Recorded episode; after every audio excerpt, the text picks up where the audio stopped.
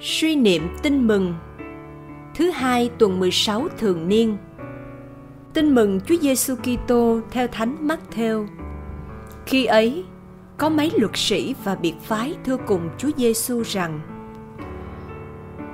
Lạy thầy, chúng tôi muốn thấy thầy làm một dấu lạ.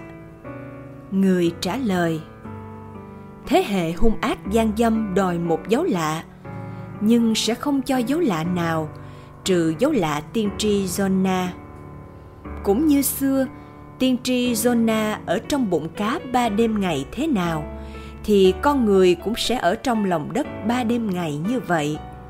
Tới ngày phán xét, dân thành Ninive sẽ trỗi dậy cùng với thế hệ này và lên án nó vì họ đã nghe lời tiên tri Jonah mà sám hối tội lỗi. Nhưng đây có đấng cao trọng hơn Jonah.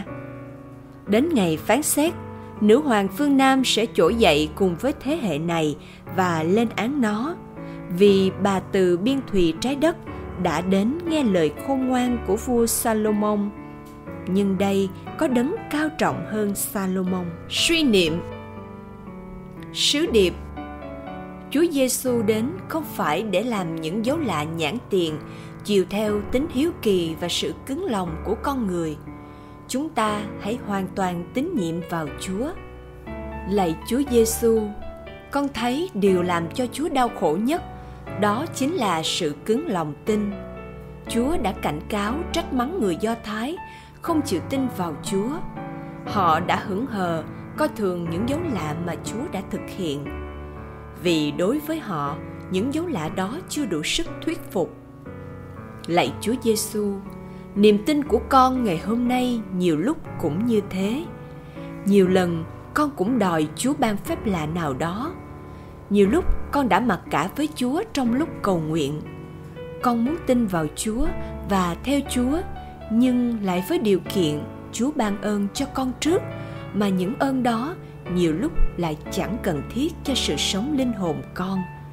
Con muốn chúa thực hiện theo ý con trước khi con vâng theo ý chúa lạy chúa, ngay cả thời đại hôm nay, chúa vẫn đang âm thầm hoạt động xin mở con mắt đức tin của con để con thấy được nhiều dấu lạ trong thế giới hôm nay một giáo hội mỗi ngày một tăng trưởng, một tình thương ngày càng lan rộng, và chung quanh con biết bao người đang sống gắn bó mật thiết với niềm tin vào Chúa là đấng tử nạn và phục sinh.